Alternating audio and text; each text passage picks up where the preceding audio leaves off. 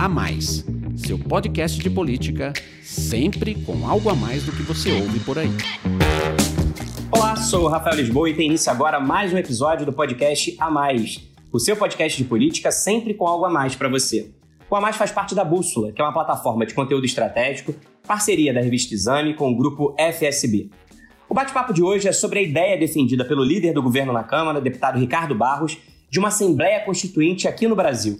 Ele disse que o país deveria seguir o exemplo do Chile, que convocou um plebiscito e a maioria esmagadora da população, cerca de 80%, votou no último domingo a favor da elaboração de uma nova Constituição, para substituir a vigente, que data de 1980, herança da ditadura militar de Augusto Pinochet. No podcast A Mais da semana passada, o deputado já tinha chamado a atenção aqui para a necessidade que ele considera urgente de o Brasil debater a proposta de uma nova Carta Magna. Para Barros, a Constituição de 1988 deixou o país ingovernável. Não tem solução, Roger. Nós vamos para uma nova Constituição, porque reformar essa está impossível. A gente está remendando um problema né, que não se resolve, ele apenas se atenua com cada reforma. E vamos pensar um Brasil diferente, porque esse que está aí, do jeito que nós fizemos, depois de 30 anos de Constituição, a gente já sabe que deu errado. Né? Sarney estava certo quando disse, quando sancionou a Constituição, né, promulgou a Constituição, disse: essa Constituição tornará o país ingovernável. O Sarney falou isso lá em 88. E está certo, estamos aí colhendo os frutos da nossa Constituição cidadã que só tem direito, direito, direito, dever nenhum. As declarações do líder do governo provocaram reações, claro. Para alguns representantes do executivo, inclusive o próprio vice-presidente Hamilton Mourão, a fala deve ser encarada como um posicionamento individual do parlamentar, e não como uma voz do governo. O presidente da Câmara, Rodrigo Maia, rechaçou a ideia de Barros, lembrando que a situação nos dois países é bem diferente, porque a nossa Constituição já foi o marco final do processo de redemocratização do Brasil. Enquanto no Chile, a carta aprovada durante a ditadura era uma ferida aberta até hoje. O ex-ministro do Supremo Tribunal Federal, Carlos Veloso, e associações de juízes e de integrantes do Ministério Público também criticaram a proposta do deputado. E o que pensam os nossos analistas sobre a convocação de uma nova Constituinte no Brasil? É o momento de rever a Constituição de 1988? No ambiente de extrema polarização, será possível um entendimento político que permita um debate equilibrado e produtivo? É o que nós vamos conversar agora com a Gabriela Voltres, sócia-diretora responsável pela área pública da FSB Comunicação, e os analistas políticos da FSB, Alon Feierbecker e Márcio de Freitas. Olá, Gabriela, Alon e Márcio, sejam muito bem-vindos. Márcio, você participou do debate promovido pela Bússola na semana passada, que reuniu representantes da Confederação Nacional da Indústria e o líder do governo na Câmara. E já ali, ao tratar das reformas do Estado brasileiro, o deputado Ricardo Barros se manifestou a favor de uma Assembleia Constituinte Ideia que ele voltou a defender nos últimos dias.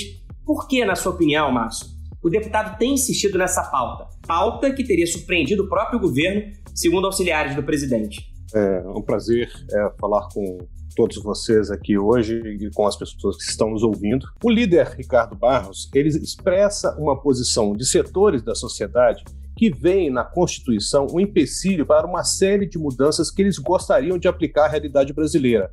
Mas com o quórum qualificado que é hoje, pelas reformas que são feitas, com 3 quintos, com 308 votos é, na Câmara dos Deputados, com 49 votos no Senado, isso é muito difícil. Uma Constituição poderia facilitar essas reformas. Agora, vamos falar a verdade.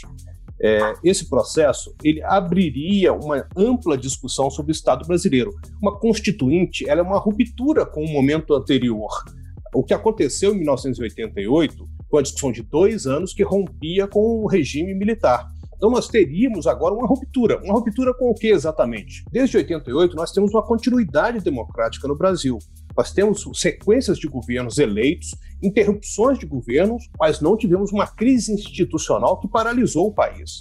Então, assim, eu acho que é um momento em que se discute isso, a gente tem que pensar é, nessa ruptura, a gente tem que pensar na consequência que isso poderia gerar de abrir uma discussão ampla na sociedade sobre várias demandas. Você mencionou é, claramente aí essa polarização que nós vivemos hoje. Isso é sério, isso é grave. Aconteceria nesse ambiente conflagrado que nós vivemos e traria todo um processo de discussão radicalizado para o ambiente de uma constituinte. O que, que sairia disso? Então, nós entraríamos num processo sabendo que vamos discutir uma Constituição, mas não saberíamos o resultado dela no final. É arriscado. Então, eu acho que assim, é um momento da gente refletir com muita cautela, porque zerar esse jogo, é, sendo que até hoje, a gente é importante lembrar disso, até hoje a Constituição ainda carece de leis complementares, leis ordinárias que estavam previstas em 88 e não foram feitas. Vamos lembrar que em 2017 foi aprovada uma nova lei trabalhista no país. Ela já era uma demanda surgida da Constituição de 88 e ela demorou 29 anos para ser feita. Então, é, é um processo longo. Nós temos aí a lei de greve. Até hoje não foi feita uma regulamentação clara, explícita, dizendo como é que o funcionário público vai se comportar se ele fizer greve. Ele vai repor as horas, ele vai perder salário. Ah, como é que você tem que atender a população? A justiça preenche isso. Então o Supremo muitas vezes ele age nesses processos todos como um regulador esclarecendo, interpretando a Constituição ou cobrindo omissões que não foram preenchidas até hoje. O Congresso Nacional não avançou até hoje nessa discussão é, das leis complementares e das leis é, para regulamentar a Constituição Federal. Nós temos, na verdade, uma Constituição com um sistema legal ainda inacabado.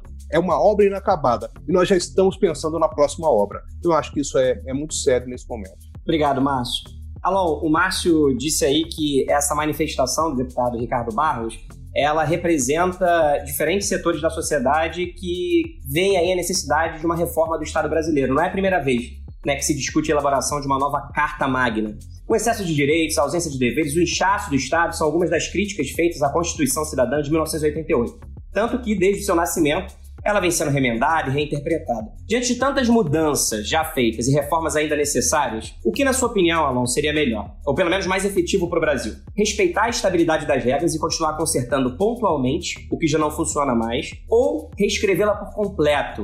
Fazer essa ruptura que o Márcio disse aí, conforme propõe o deputado Ricardo Barros? Bom, olá Rafael, olá Márcio, Gabriela, você que está nos ouvindo. Essa, esse debate se o Brasil vai ter ou não vai ter uma constituinte é um debate que talvez não leve em conta um detalhe: o Brasil ele entrou no processo constituinte desde que a carta foi aprovada. Já são mais de 100 emendas constitucionais. Se não me engano, são 108 emendas constitucionais. Toda vez que se quer fazer alguma reforma, tomar alguma medida, a ideia que surge é a ideia de uma PEC, ah, precisamos de um projeto de emenda constitucional para fazer isso, fazer aquilo. Né? Isso é um aspecto. O outro aspecto é o seguinte: o Supremo Tribunal Federal, na verdade, se transformou numa espécie de mini constituinte. Né?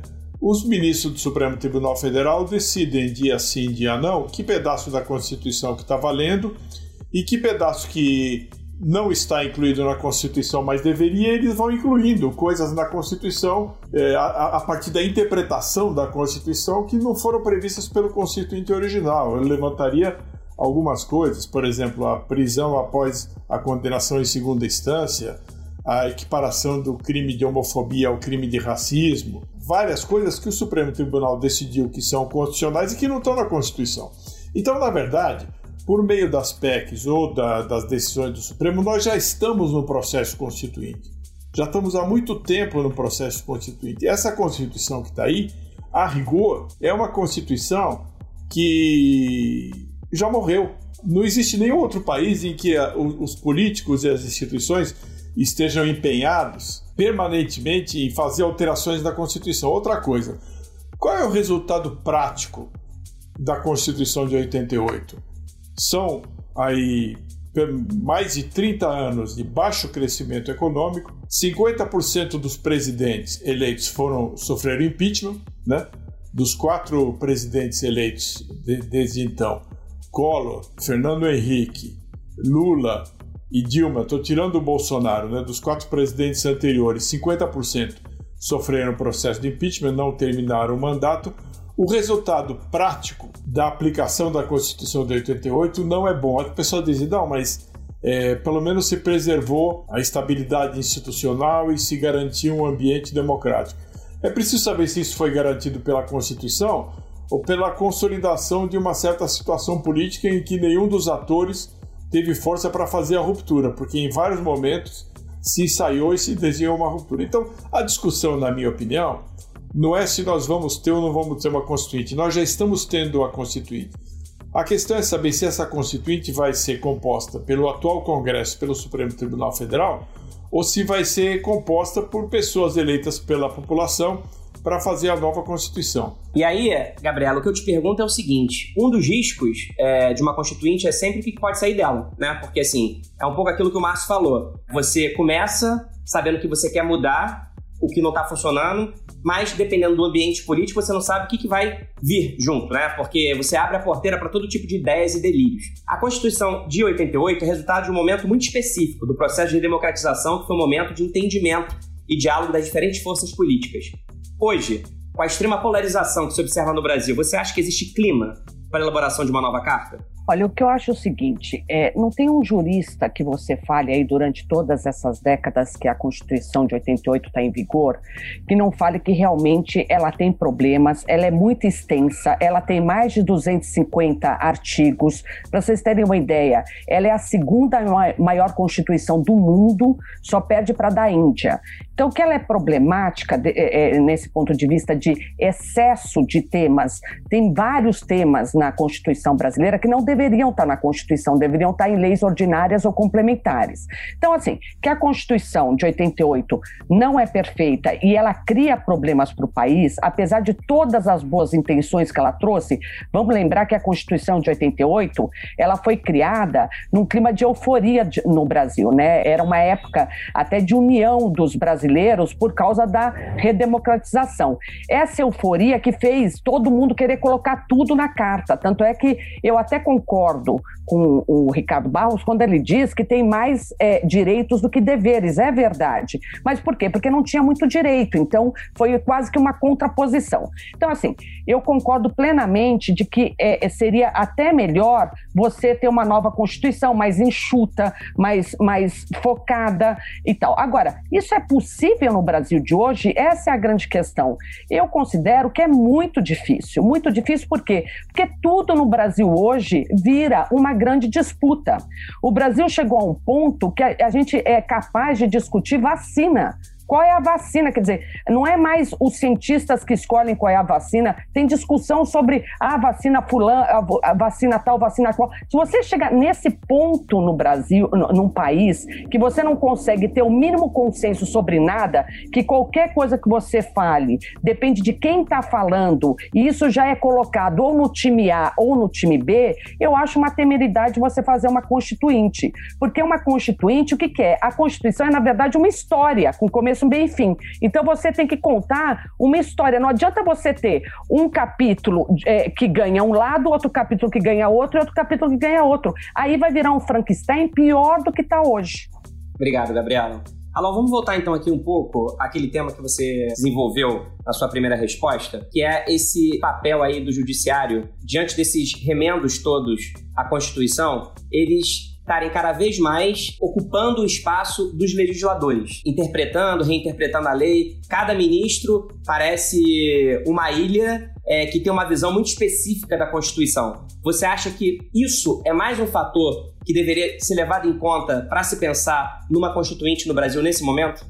Rafael, é normal que tribunais constitucionais, como é o caso do Supremo Tribunal Federal, interpretem a Constituição. O que não é muito comum e não é muito normal, na minha opinião, é simplesmente os tribunais eh, constitucionais ignorarem a Constituição. Por exemplo, a Constituição brasileira é muito clara sobre a questão do trânsito em julgado. Alguém só é considerado culpado após o trânsito em julgado. Isso está certo, está errado? Talvez esteja errado, talvez o, a a ideia da condenação devesse vir a partir logo da primeira instância para determinados crimes, por exemplo, crimes de morte. Por que, que um crime de morte tem que esperar a condenação, é, o trânsito em julgado para definir a condenação? Não. Eventualmente, o, o culpado de homicídio deve, devesse ser preso a partir da primeira instância. Só que, infelizmente ou felizmente, a Constituição não diz isso. Então, como a Constituição foi ultrapassada pelos acontecimentos, você tem uma constituinte particular formada pelos ministros do Supremo Tribunal Federal que decidiram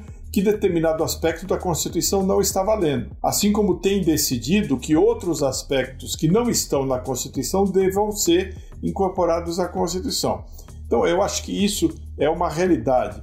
A questão é saber se a sociedade brasileira acha que esse modelo é um modelo bom e eficaz, porque aí nós vamos depender do quê? De uma correlação de forças. Então, agora tem um novo ministro é, nomeado para o Supremo Tribunal Federal. Então as pessoas começam a fazer conta. Não, agora vai ser 6 a 5 a, a favor de determinada tese, ou 6 a 5 ou a, é, contra outra tese. Será que isso é um mecanismo mais efetivo, mais democrático, mais correto de você fazer mudanças na Constituição?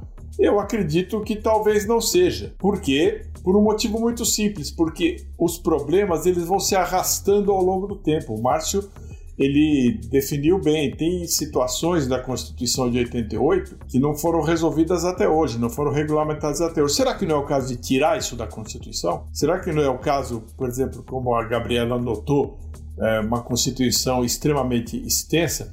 Será que não é o caso de fazer uma Constituição mais enxuta e deixar que o mundo da política decida as questões políticas? Porque quando você tem uma Constituição de quase 300 artigos, ou de mais de 300 artigos, nem até eu esqueci quantos artigos tem agora, será que você não dá um poder excessivo para o Judiciário? Porque tudo que pode, de alguma maneira, ser decidido pelo Congresso já está de alguma maneira abordado na Constituição. Então, qualquer juiz, inclusive pelo controle difuso de constitucionalidade, que dá a cada juiz, inclusive de primeira instância, direito de decidir sobre a constitucionalidade ou não de determinadas situações, será que não é o caso então de você retornar para o leito da política? Agora, Gabriela diz que nós estamos numa situação de polarização. Acho que é, existe uma certa idealização em relação ao que foi a Constituinte de, dos anos 80. Também havia uma grande situação de polarização. É que o governo Sarney ele cooptou uma maioria ali, que foi a origem da palavra centrão, e isso garantiu uma certa estabilidade ali na reta final dos trabalhos para que algum tipo de Constituição fosse aprovada. O importante, Rafael, é que esse debate prossiga, porque eu tenho a convicção de que em algum momento as pessoas vão perceber que do jeito que está não dá. Você vê algum jeito de você fazer uma Constituinte e ela é, é diminuir a Constituição? Porque essa é a grande questão. Você vai abrir uma Constituinte, a diferença das reformas que são feitas dessas mais de 110 emendas que foram feitas para a Constituição de uma Constituinte é que uma você emenda, a outra você rasga a Constituição e faz uma nova. É, a minha grande questão é o seguinte: num, num país dividido como está o nosso, qual a garantia que você não vai sair com um Frankenstein pior do que está? Qual é a garantia de que, mantendo do jeito que está, você não vai passar mais 10, 20 anos vegetando no crescimento de 1% ao ano e discutindo a cada governo que, que precisa mudar na Constituição e cada presidente da República lutando para conseguir escapar do impeachment porque não consegue formar uma maioria no parlamento. Ninguém tem garantia de nada. A questão é saber como é que nós vamos resolver esse problema. Então, se nós vamos resolver como Alexandre o Grande, que é cortando o nó ou se nós vamos ficar arrastando esse problema tentando resolver ele no varejo. Eu acho que você está certo, Alon. o, o, o Brasil está arrastando corrente desde que a Constituição foi promulgada. Não tem um presidente no Brasil que a primeira coisa que faça não é, não é prever reformas, entendeu? A minha questão é emenda sair pior que o soneto, é só isso. Ô Márcio, é, você quando respondeu a sua primeira pergunta, você disse que aquela posição ali do deputado Ricardo Barros, ela representava diferentes segmentos da sociedade. Só que depois da declaração dele, é, houve muito mais reação negativa do que positiva. Quando você analisa as diferentes forças políticas brasileiras hoje, no legislativo, no executivo, no judiciário, no Ministério Público e mesmo no setor produtivo, você percebe alguma movimentação efetiva na direção de uma constituinte? Que grupos de poder são simpáticos a essa pauta e podem de fato pressionar e mobilizar a sociedade nesse sentido? Eu acho que tem grupos que são grupos econômicos, grupos políticos. Se eles são majoritários ou não, é difícil saber. Aí nós não temos esse componente. A reação ao Ricardo Barros mostrou que ele estava ali falando com um grupo pequeno ao seu lado. Não foram muitas as vozes de apoio. Agora, lembro que na reunião da CNI houve apoio à manifestação dele do setor industrial. Sabe o que acontece, Márcio? É o seguinte: a maioria das pessoas se manifesta contra pelo motivo que a Gabriela falou, porque ninguém sabe que bicho vai dar. Como ninguém sabe que bicho vai dar, na dúvida, fica com o que tá. Só que o que tá aí, a cada dia está se mostrando mais inviável. Desculpa, eu te interrompi, mas era só para fazer essa observação. Não, eu sei. Acho que tem setores que pensam exatamente assim. O que eu acho é o seguinte: se você pega o país hoje e abre uma Constituição, nós vamos pegar agora o exemplo de uma mudança constitucional, de uma mudança constitucional que é no sistema tributário. Você abriu essa discussão sobre uma PEC, a PEC 45 ou a 110 que estão lá, e você pega todo o setor produtivo nacional, setores da indústria, do comércio, da agricultura, do serviço, todos eles preocupados com o resultado do que sairá dessa reforma. Todos eles fazendo lobby, todos eles intensamente, é, nesse momento, inseguros sobre o resultado de uma reforma, de uma PEC num, numa parte da nossa Constituição. E aí essa parte ela tem que ser feita ali na Constituição, depois você tem que fazer uma mudança também em lei complementar e lei ordinária para se definir a alíquota. Então, até você fazer isso é um processo que no mínimo leva um ano, se tudo der certo, se tudo caminhar bem. Aí você já gera toda uma insegurança jurídica nos setores produtivos do país. Você não sabe o que vai sair disso e você tem uma insegurança muito grande do governo. Se ele vai ganhar arrecadação ou perder arrecadação. Se os municípios vão ganhar ou perder arrecadação. Se os estados vão perder. E no final das contas, a sensação que a gente tem é que o contribuinte vai pagar a conta. No fundo, no fundo, a gente entra nisso sabendo que alguém vai perder, não sabemos quem. Então você vai fazer isso, transferir somente da reforma tributária para todo o restante, a mesma discussão. A insegurança jurídica, no momento que o Brasil precisa de estabilidade, de segurança mínima, de apontar um rumo para o investidor, para quem está aplicando aqui, para quem está abrindo o seu comércio, para quem tem o seu negócio. E o trabalhador que está ali que vai ser contratado ou não. Agora, isso é é uma ação em um ponto. E vamos falar a verdade, aqui no Brasil, você vê quando a gente fala desse lobby, dessa ação intensa para discutir uns setores, quem é mais organizado, quem tem mais capacidade, mais poder, acaba tendo benefício. Então, é, essa conta acaba para os mais frágeis e eles é que pagarão a conta no final das contas da reforma tributária ou de uma constituinte. Por isso que eu acho que assim, esse modelo que a gente tem hoje, que ele dificulta as mudanças, ele também protege alguns setores que hoje estão beneficiados, assim como dão garantias e privilégios a alguns grupos. No Brasil, a gente tem uma mania, muitas vezes, de pegar o que deveria ser uma portaria. Que portaria é o quê? Aquilo que você chega na, na portaria de um prédio público e encontra lá. Uso de máscara obrigatório, é o que a gente tem visto muito hoje. Alguns setores, quando isso é um direito seu, é um benefício seu, querem colocar isso na Constituição. O que deveria ser ali uma ordem básica, um regulamento básico de convivência, aquele setor, quando quer, ah, eu, olha, eu quero estabilidade no emprego. Aí ele coloca aqui, no setor público tem estabilidade no emprego, e coloca lá e o cara fica indemissível. E todo o país, o setor privado, quando você tem uma crise, sofre as consequências é, da crise econômica e pode perder o emprego, mas o servidor público não. E a gente tem que contribuir para pagar essa conta. Então, essa discussão muitas vezes que a gente vê desses desvios sociais que eles acabaram acontecendo lá atrás. O que eu acho que a gente tem que fazer realmente é enxugamento da Constituição e enfrentar esses desvios, essas injustiças que estão previstas no texto constitucional. Retirar isso de lá e trazer isso para um nível básico ali da portaria, da lei ordinária, aonde deveriam estar uma série de regulamentos que não, não deveriam estar realmente na Constituição. Gabriela, a gente está conversando aqui e fica claro que discutir mudanças na Constituição é algo urgente. O próprio Alon falou que essa discussão ela não pode ser adiada. Se vai ser uma nova Constituinte ou se vão acontecer reformas, o fato é que é preciso discutir a, as mudanças na Constituição. Você, que é experiente aí na cobertura política, já acompanhou tantas discussões e projetos polêmicos que acabaram não dando em nada.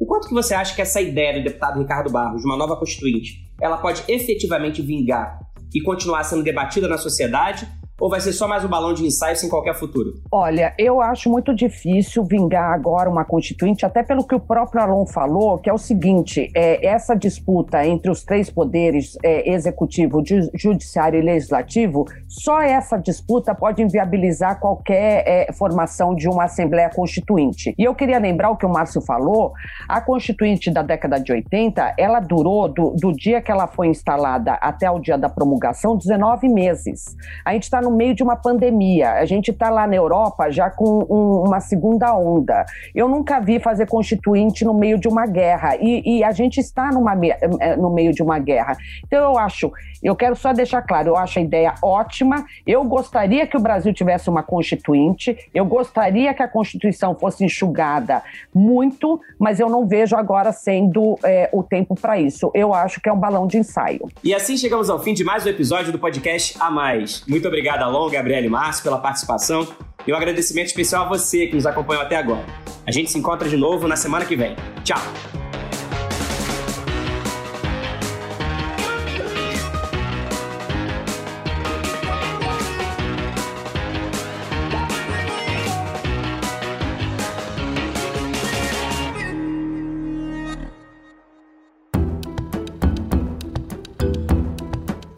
Edição Guilherme Baldi.